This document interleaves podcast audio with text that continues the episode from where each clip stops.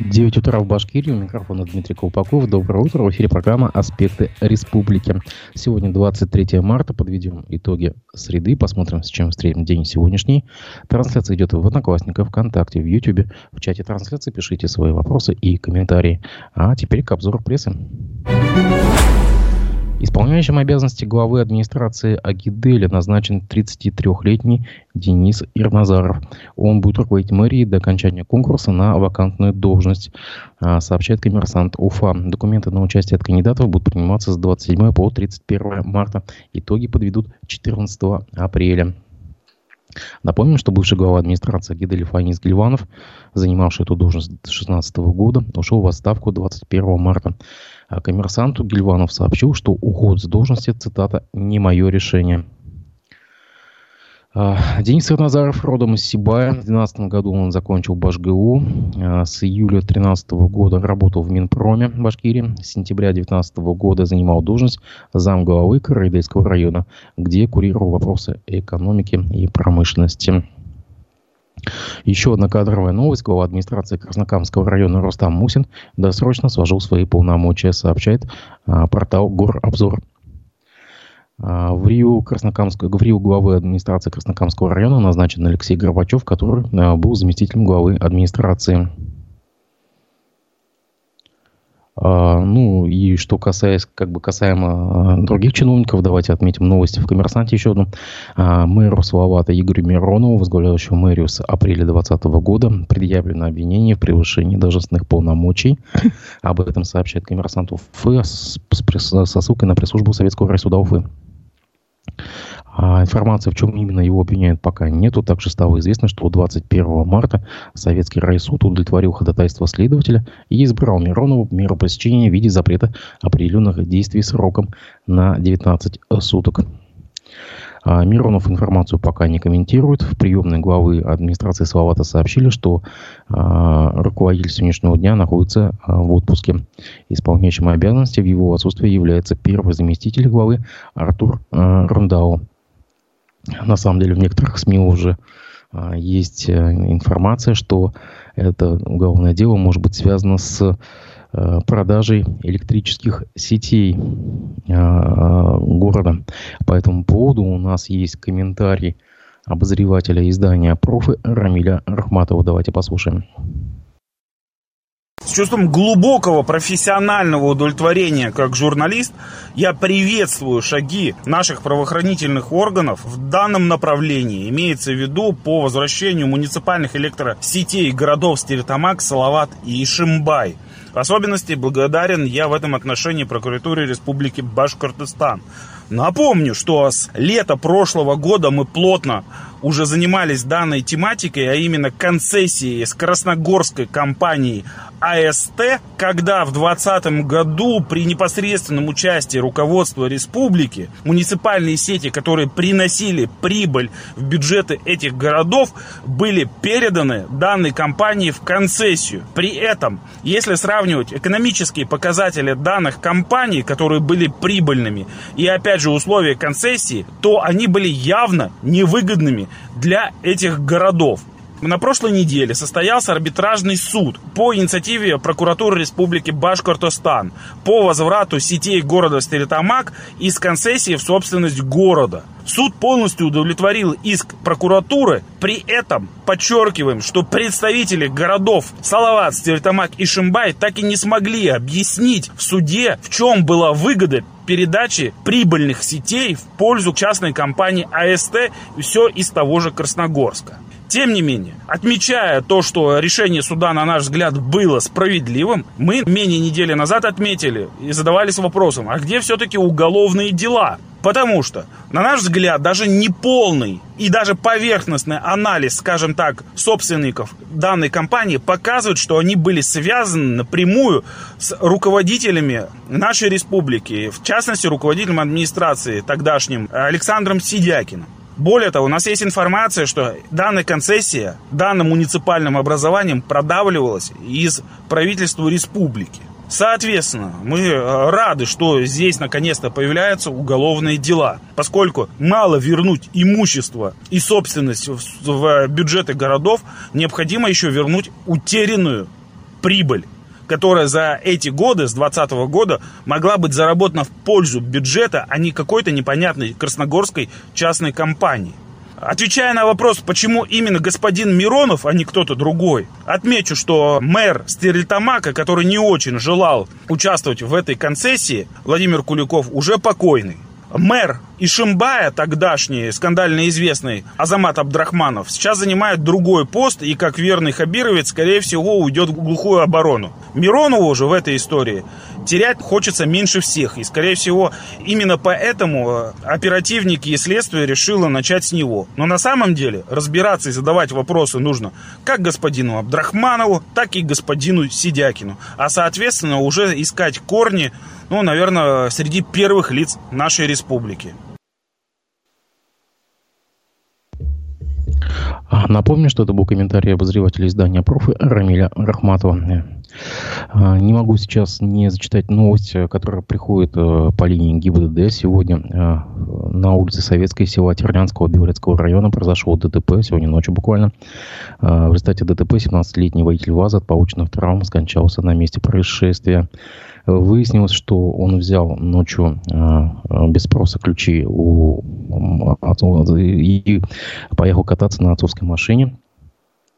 Также медицинская помощь потребовалась пятерым подросткам, трем девочкам по 14 лет и двум подросткам 16 и 17 лет.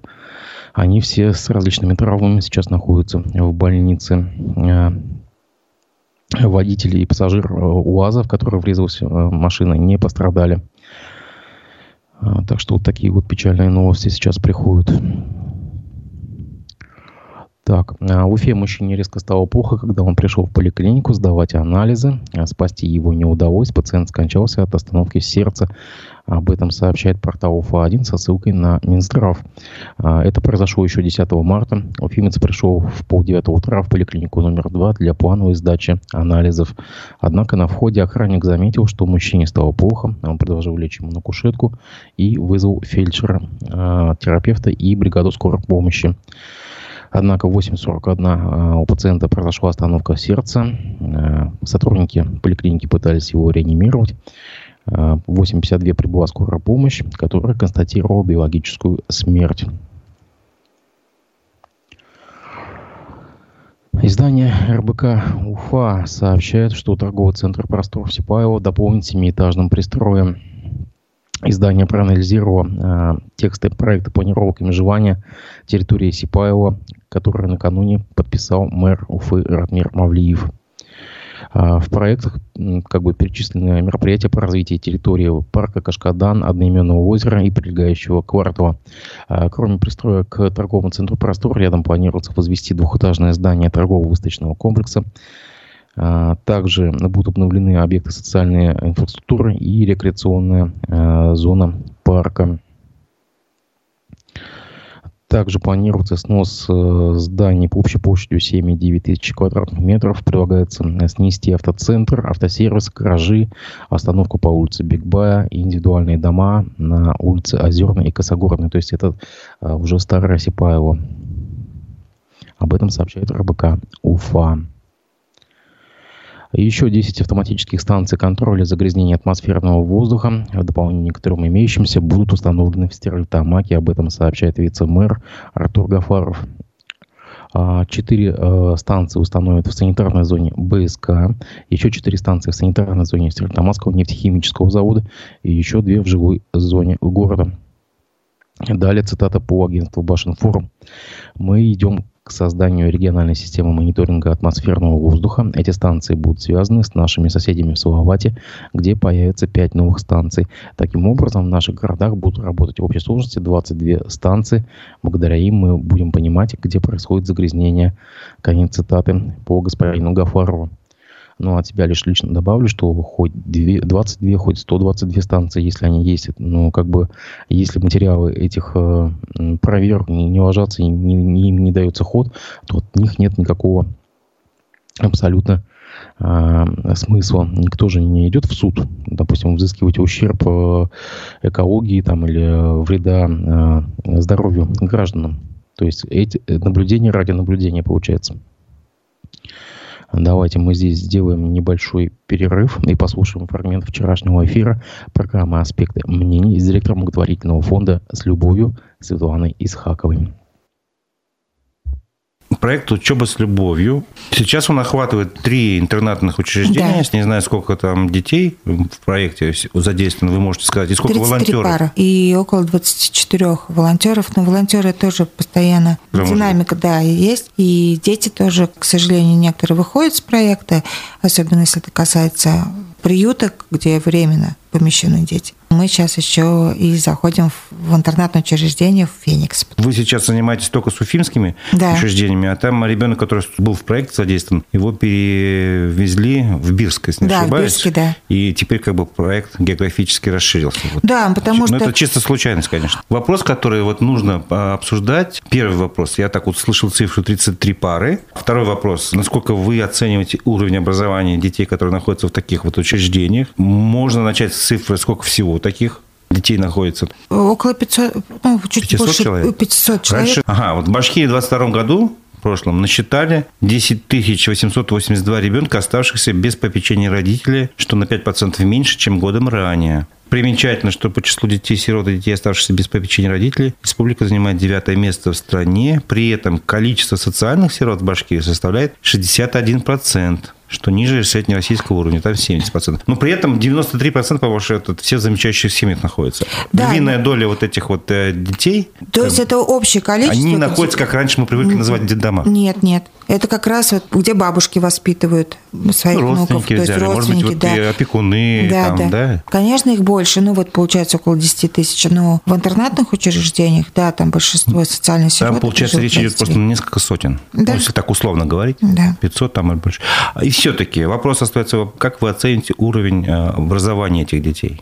Уровень. В большинстве ребят имеют затруднения по школьной программе особенно если это касается, где временно помещены, потому что им просто не до учебы детям. Потому что когда ребенка изымают с семьи, и когда он в надежде на то, что он попадет обратно домой, но при этом его надежда не оправдывается, и вот вообще ему не до учебы. И это понятно, это прям логично. По поводу, где дети уже долгосрочно находятся, есть ребята, вот, вот Артем, мы уже получаем обратную связь, то, что парень амбициозный, и в том, что он хочет, он прямо озвучивает, исследует и сам проявляет интерес к предметным знаниям. То есть все равно есть такой индивидуальный подход ну, к детям. Вот у меня дочка, допустим, вот вчера только с учителем разговаривала. Она говорит, ну вот по математике она слабая. Ну, хотите сказать, же, эти проблемы характерны для всех детей? Ну, для всех детей просто у, у семейных детей есть мамы, папы, который которые следит. будут, да, которые будут за это что-то делать, там договариваться с учителями, заставлять делать уроки, оставлять на летние, там, на весенние каникулы. А у таких детей есть воспитатели, есть социальные педагоги, есть психологи, у которых есть очень много должностных инструкций, и еще ну, и при, при этом, там да. же не на каждого ребенка по одному воспитателю Конечно, приходится. Там да, же все-таки определенное какое-то семья, есть да. критерии. Хорошо. 500 человек, допустим, да. условно, детей. Э, пусть половина из них занимаются на отлично.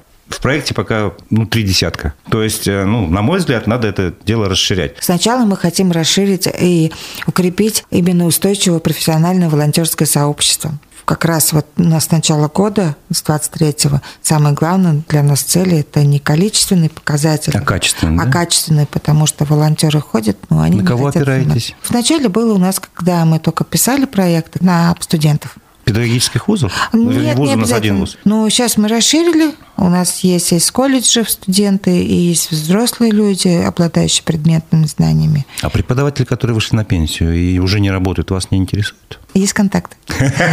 Нет, я, пользуясь случаем, хочу нас обратить внимание этой категории Нас все интересуют. Весь выпуск программы «Аспекты мнений» с директором благотворительного фонда «С любовью» Светланой Исхаковой вы можете найти э, в нашем YouTube, ВКонтакте, Одноклассниках. Шифровки передачи будут выкладываться на сайте «Аспекты медиа» и в телеграм-канале «Аспекты». А сегодня гостем передачи «Аспекты мнений» будет политолог Николай Евдокимов.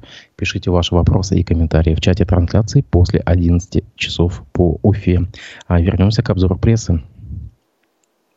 Антимонопольная служба Башкирии заблокировала 4 из 5 аукционов по определению подрядчика на благоустройство сада Аксакова в Уфе, сообщает РБК. Жалоба поступила от предпринимателя из Калининграда Александра Скредно. Он заявил, что управление капитального строительства администрации Уфы отклонило заявку участника из-за того, что не была предоставлена лицензия. А бизнесмен отметил, что он не обязан этого делать, и такое требование противоречит нормам законодательства. УФАС на основании жалобы временно приостановила аукционы. А, украинский суд заочно признал депутата Госдумы от Башкирии Зарифа Байгускарова и еще 19 депутатов а, виновных в посягательстве на территориальную целостность Украины и приговорил к 15 годам лишения свободы с конфискацией имущества. В Генпрокуратуре Украины пояснили, что э, депутаты 15 февраля 2022 года поддержали постановление об обращении к президенту России Владимиру Путину с просьбой рассмотреть вопрос о признании независимости Донецкой и Луганской народных республик, а спустя неделю, 22 февраля, проголосовали за ратификацию договоров о дружбе, сотрудничестве и взаимной помощи между Россией, ЛНР и ДНР. Сам Байгускаров в разговоре с коммерсантом Уфы отметил, что не владеет недвижимостью за границей, а само решение в отношении себя и коллег считает абсурдным и нелепым. Об этом сообщает издание «Коммерсант Уфа». Ну и по традиции давайте а, обратимся а, к вечерней а, сводке телеграмма канала «Эхо новости». Курские телеграм-каналы сообщают о взрыве. Вспышку э, запечатлели многие камеры наружного наблюдения. Местные жители пишут, что звук раздался со стороны аэропорта. По, э, пока информации о повреждениях и пострадавших нет. Э, Бразилия вслед за ЮАР подтвердила, что признает юрисдикцию Международного уголовного суда, выдавшего ордер на арест Владимира Путина. Э, при этом у республики пока нет официальной позиции насчет ареста российского президента в случае его визита. Что касается ЮАР, то она будет консультироваться с Москвой, так как Владимир Путин приглашен на августовский саммит БРИКС в эту страну. А, полицейские разгромили офис мемориала в Москве. Фотографиями погрома поделились э, члены организации, которые еще предстоит оценить масштаб вывезенного имущества. Накануне сотрудников мемориала после обысков увезли на допрос. Э, а в отношении главы мемориала Олега Орлова завели уголовное дело о повторной дискредитации армии. В Санкт-Петербурге следователи опечатали 20 баров. Питейные заведения подозревают в вовлечении подростков в антиобщественные действия. По сведениям издания 78.ru, бары продавали подросткам нелицензионный алкоголь, после чего те травились. Художницу Александру Скочеленко а, оставили в СИЗО еще на три месяца. Ей вменяют распространение фейков об армии. Поводом стали антивоенные листовки, которые она расклеивала вместо ценников в магазине. А, шведский парламент проголосовал за вступление страны в НАТО. Таким образом, период нейтралитета, который Стокгольм придерживался более 200 лет, формально завершен. Я напомню, что это был телеграм-канал «Эхо новости». А, по традиции мы с вами вторую половину передачи посвящаем а, новостям соседних регионов. За основу возьмем новости региональной сети издания «Коммерсант» и «Шкулев Медиа Холдинг».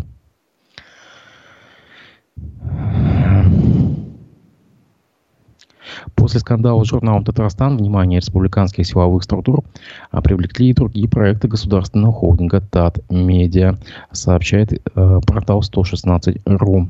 Я напомню, что за скандал с журналом «Татарстан», если вы помните, э, в, январь, э, в январе э, это издание вышло с обложкой на котором э, был изображен такой код, поделенный э, надвое, это такой черный, э, черно-белый код. Э, надпись э, гласила следующее. Из черного в белое, из старого в новое, из прошлого в будущее.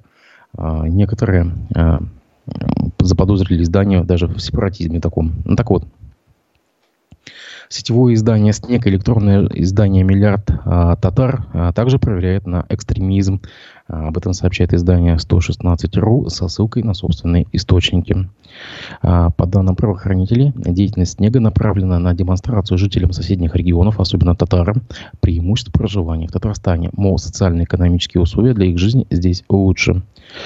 Э, кроме этого, в Телеграме существовал негласный проект «Башкирский снег». И якобы именно туда главред информационного агентства «Татар Информ» Ренат Белаов для работы привлекал оппозиционно настроенных активистов. Э, как говорят источники 116.ру, те по задумке должны были критически освещать внутреннюю а, политическую повестку Башкортостана, преподнося татарстанскую повестку в позитивном ключе. Источники 116 также утверждают, что по аналогии с башкирским снегом в 2021 году также а, с подачи Билаула и оппозиционных журналистов был создан проект «Миллиард татар», к этому изданию претензия в том, что его сотрудники освещают исторические аспекты доминирования татар в других субъектов России. К тому же администраторы блогов в миллиарде татар не только допускают в ряде случаев, но и поощряют публикации с признаками пропаганды идей татарского этносепаратизма.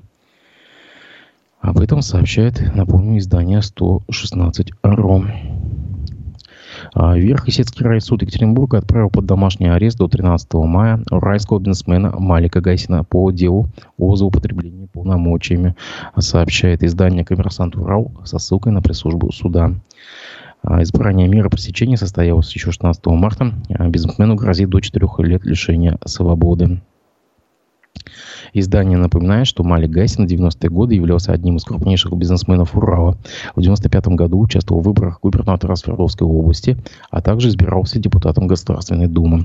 А в нулевые Гайсин ушел из публичной политики. Летом 2017 года стало известно, что Гайсин удалил часть а, информации о себе из выдачи поисковых систем Яндекс, Google и Bing, воспользовавшись законом о праве на забвение, сообщает коммерсант Урал. Свердловский областной суд отменил решение Ленинского райсуда Екатеринбурга, оштрафовавшего директора музея истории города Игоря Пушкарева на 30 тысяч рублей за дискредитацию российской армии. Также сообщает э, э, коммерсант Урал. А Пушкарева оштрафовали в конце января за антивоенный пост в социальных сетях. Сам директор музея все отрицал, заявляя, что не вел аккаунт в соцсети а, с февраля прошлого года. Бывший журналист издания «Знаком», историк Игорь Пушкарев, утвержден на пост директора Музея истории Екатеринбурга 14 декабря 2022 года. Кандидатура Пушкарева не понравилась основателю ЧВК «Вагнер» Евгению Пригожину, который обратился к мэру Екатеринбурга Алексею Роу с требованием уволить директора музея за его деятельность, цитата, в интересах иностранных разведок. Позже губернатор Свердловской области Евгений Куйвашов раскритиковал Пригожина за попытки, далее цитата, «совать нос в региональное управление и кадровую политику», пишет коммерсант. Урал. Издание, а также екатеринбургское издание Е1.ру а, публикует а, фоторепортаж с северного кладбища города Березовский где якобы хоронят бойцов ЧВК «Вагнер», погибших в зоне проведения спецоперации. А, также в кооперации с изданием Березовской газеты «Золотая горка» они сообщают, далее идет цитата, «Мы насчитали 84 идентичных захоронения, 16 марта их было 70, еще около 10 могил подготовлено». На всех могилах одинаковые кресты и венки, символика российского флага.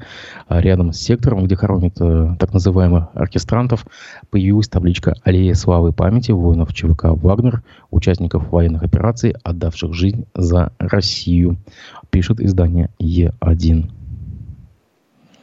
А коммерсант Урал также э, сообщает, что управляющая компания ТРЦ «Гринвич» в Екатеринбурге через суд намерена добиться ареста денежных средств э, на банковских счетах российской компании, точнее российского подразделения компании Юнико. А, это японский бренд одежды. Магазин Юнико раньше работал в торговом центре Екатеринбурге, но после начала спецоперации закрылся. И сейчас э, Гринвич пытается изыскать долги за аренду помещений. Суд дважды отказывал управляющей компании в принятии обеспечительных мер, однако сейчас ТРЦ подал апелляционную жалобу, опасаясь, что иначе не сможет вернуть деньги. По мнению юристов, суды сейчас часто принимают обеспечительные меры в отношении компаний, которые покидают или уже покинули Россию. Депутаты городской думы Нижнего Новгорода в среду приняли поправки в положение о порядке использования платных парковок. А, на них запретили оставлять автомобили с нечитаемыми и закрытыми номерами, сообщает издание «Коммерсант Приволжья». Изменения приняты по инициативе мэрии Нижнего Новгорода. С введением платных парковок в городе многие автомобилисты стали закрывать номера, чтобы не оплачивать стоянку и избежать штрафов. А теперь оператор парковок может освобождать номерные знаки и снимать все это на видеокамеру. Платные парковки в Нижнем Новгороде работают с 1 января. Тариф составляет 60 рублей в час, сообщает коммерсант Приволжья. А также коммерсант Волга, это самарское издание, сообщает, что бар на улице Самарская, 84 в областном центре изменил свое название после жалоб жителей. Об этом сообщает депутат Госдумы Хинштейн в своем телеграм-канале. Далее цитата. «После моего поста о баре «Зомби» в центре Самары администрация заведения приняла решение заменить на вывесках латинскую букву «Z» на русскую «Z», дабы не вызывать у жителей неоднозначные ассоциации, сказал парламентарий. Он также отметил, что инцидент на этом исчерпан, поблагодарил владельцев заведения цитата, за адекватную реакцию. Хинштейн также добавил, что, э, цитата, в сегодняшнее время очень важно не разъединять, а объединять. Издание напоминает, что горожане пожаловались депутату на название бара. Они заявили, что буква Z имеет в России совершенно однозначное значение. Это символ СВО. А до этого заведение несколько э, лет работало по указанному названию и не вызывало возмущения общественности. Пишут Волгом. Законодательное собрание Оренбургской области в среду приняло в первом чтении поправки в региональный закон об административных правонарушениях. Они касаются введения ответственности за нарушение порядка отлова животных без владельцев, их транспортировки, учета и возврата. А, устанавливается штрафная линейка в размере до 5000 рублей на индивидуальных предпринимателей и на юрлица до 30 тысяч рублей.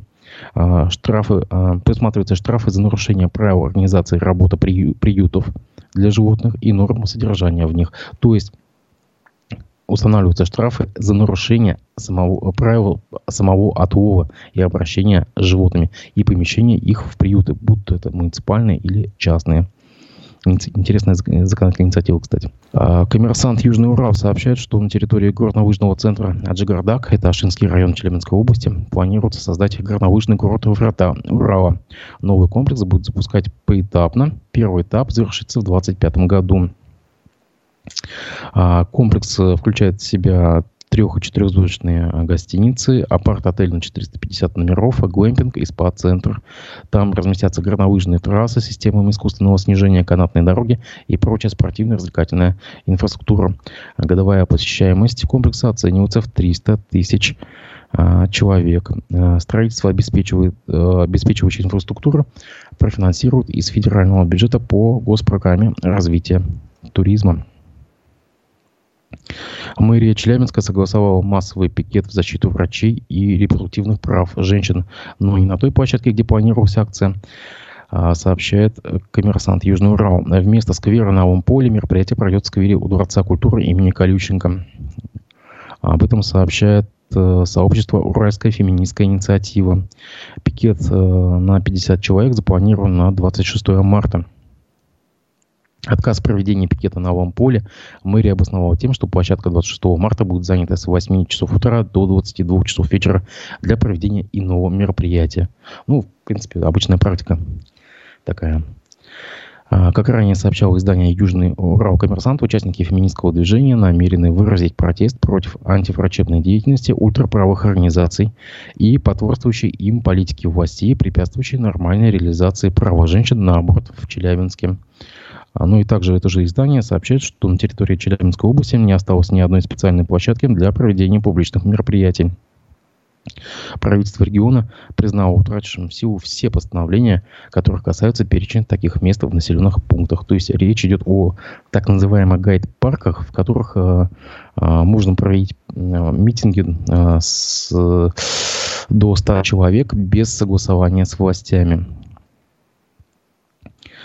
Э, в общем, всего признано утратившими силу 8 документов. Это постановление правительства региона об определении единых специальных отведенных или приспособленных для коллективного обсуждения общественно значимых вопросов и выражения общественных настроений. Как ранее сообщал коммерсант Южного РАУ, на прошедшей неделе Седьмой Конституционный суд подтвердил незаконность двух постановлений правительства региона об исключении из перечня гайд-парков трех площадок в центре Челябинска. Ранее такое решение по иску а, группы челябинских общественников принял второй апелляционный суд, постановив отменить нормативно-правовые акты, поскольку площадки исключили без достаточных оснований. По словам одного из ЦОВ, правительство области а, обязано утвердить новый перечень мест для митингов, а до тех пор проведение публичных мероприятий в бывших гайд-парках без согласия властей запрещено. А, коммерсант «Волга» сообщает, что арбитражные суды двух инстанций отказали топливной компании «Ирбис РБ», бенефициаром которой является предприниматель из Татарии Ринат Габдельхаков, в признании права собственности на автозаправочный комплекс «Ирбис» в селе Зубово на трассе Уфа-Оренбург. Это первая в Башкирии АЗС одноименной сети, построенная в рамках реализации масштабного инвестпроекта на участке, предоставленном в аренду без торгов. Выяснилось, что администрация Уфимского района не выдала компании разрешения на строительство объекта. Суды пришли к выводу, что Ирбис РБ не приняла мер по легализации самовольной постройки. И теперь, как отмечают юристы, АЗС стоимостью 120 миллионов рублей грозит снос. Компания подала кассационную жалобу, сообщает коммерсант. А, в набережных Челнах власти планируют создать муниципальное транспортное предприятие, э, на что потребуется около 2 миллиардов рублей. Об этом заявил мэр города Наиль Магдеев. Далее цитата. Кроме того, городу нужны около 250 автобусов для того, чтобы заменить автопарк. История развивается по спирали. А, восстанавливать транспортное обеспечение нам нужно. Это задача трудная, но выполнимая. Конец цитаты. Я думаю, что эту новость завтра в своей передаче обсудит Олег Арефьев э, в программе «Аспекты городской среды».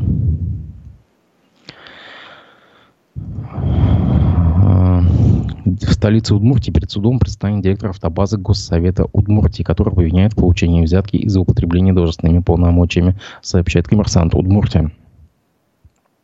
По данным следствия, э, мужчина с 20 по 22 год предоставлял директору коммерческой организации информацию о контрактах на поставку автозапчастей, по которым планировалось проводить аукционы. А, кроме того, он за деньги предложил организации предоставить бюджетному учреждению контракт заранее оговоренной ценой, а также эффективные предложения от других компаний – и завышенной стоимостью. Таким образом, он исключил организации конкурентов из аукционов, а также обеспечил беспрепятственное заключение контракта с автобазой. Издание 116.ру, казанское издание, сообщает, что в исполкоме Тукаевского района Татарии прошли обыски. В результате силовики задержали первого замруководителя исполкома Эльмира Ебарова. А, Ебаров подозревает в незаконной выдаче земельных участков сотрудникам исполкома и мошенничестве. Накануне также было возбуждено уголовное дело. В исполкоме провели обыск и изъяли документы. Издание отмечает, что Тукаевский район уже не в первый раз попадает в сводки скандальных новостей. В феврале этого года в инфополе отметился глава района Фаил Камаев. Именно он назвал учеников и учителей Малошлинской школы, цитата, «детьми алкашей и нечесанными колхозницами». А, администрация Самары планирует изменить постановление о стоимости проезда в общественном транспорте. А, поправки касаются автобусных перевозок, сообщает издание 63.ru. А, в общем, хотят установить расчет стоимости в 51 рубль 12 копеек за проезд одного человека. Сейчас стоимость проездов в самарских автобусах 35 рублей – за наличный расчет. И разницу покрывает э, э, муниципальный бюджет. Я тоже думаю, эту новость должен обсудить Олег Арифьев. Вот эти все ценообразования, хотя это такое дело запутанное. Последняя новость. Челябинское издание 74.ru сообщает, что э, э, учителям, родителям и детям э, Челябинска э, сказали общаться между собой только ВКонтакте и в некой социальной сети с фиром. Кстати, я впервые о ней слышу. Э, пользоваться зарубежными мессенджерами теперь запрещено. Об этом говорится в письмах, разосланным руководителям школ Министерством образования и науки Челябинской области. Далее идет цитата директора одной из школ, который как бы попросил себя оставить неназванным. Вот что он говорит. В школу прислали документы, в котором сказано, что для общения запрещены иностранные платформы. К таким сервисам отнесены Microsoft Teams, Skype, а, Snapchat, Snapchat Telegram, а, Viber, WhatsApp, WeChat. А, сказал он. В качестве альтернативы предложены ВКонтакте и Сферум. Об этом сообщает издание 74.ru. Давайте о погоде. 23 марта Башгидромет прогнозирует ночами местами небольшой, ночью местами небольшой мокрый снег, днем без существенных осадков, ветер южный, юго-западный умеренный, температура воздуха ночью минус 2, минус 7, днем плюс 5, плюс 10. 24 марта ночью без существенных осадков, днем местами небольшой дождь, ветер южный, юго-западный умеренный, порывистый, температура воздуха ночью минус 3, плюс 2, днем плюс 4, плюс 9, местами до плюс 14 градусов. Я вам напомню, что сегодня гостем передачи «Аспекты мнений» будет политолог Николай Евдокимов. Жду ваших вопросов и комментариев в чате трансляции. Встретимся в эфире после 11 часов. Не прощаюсь.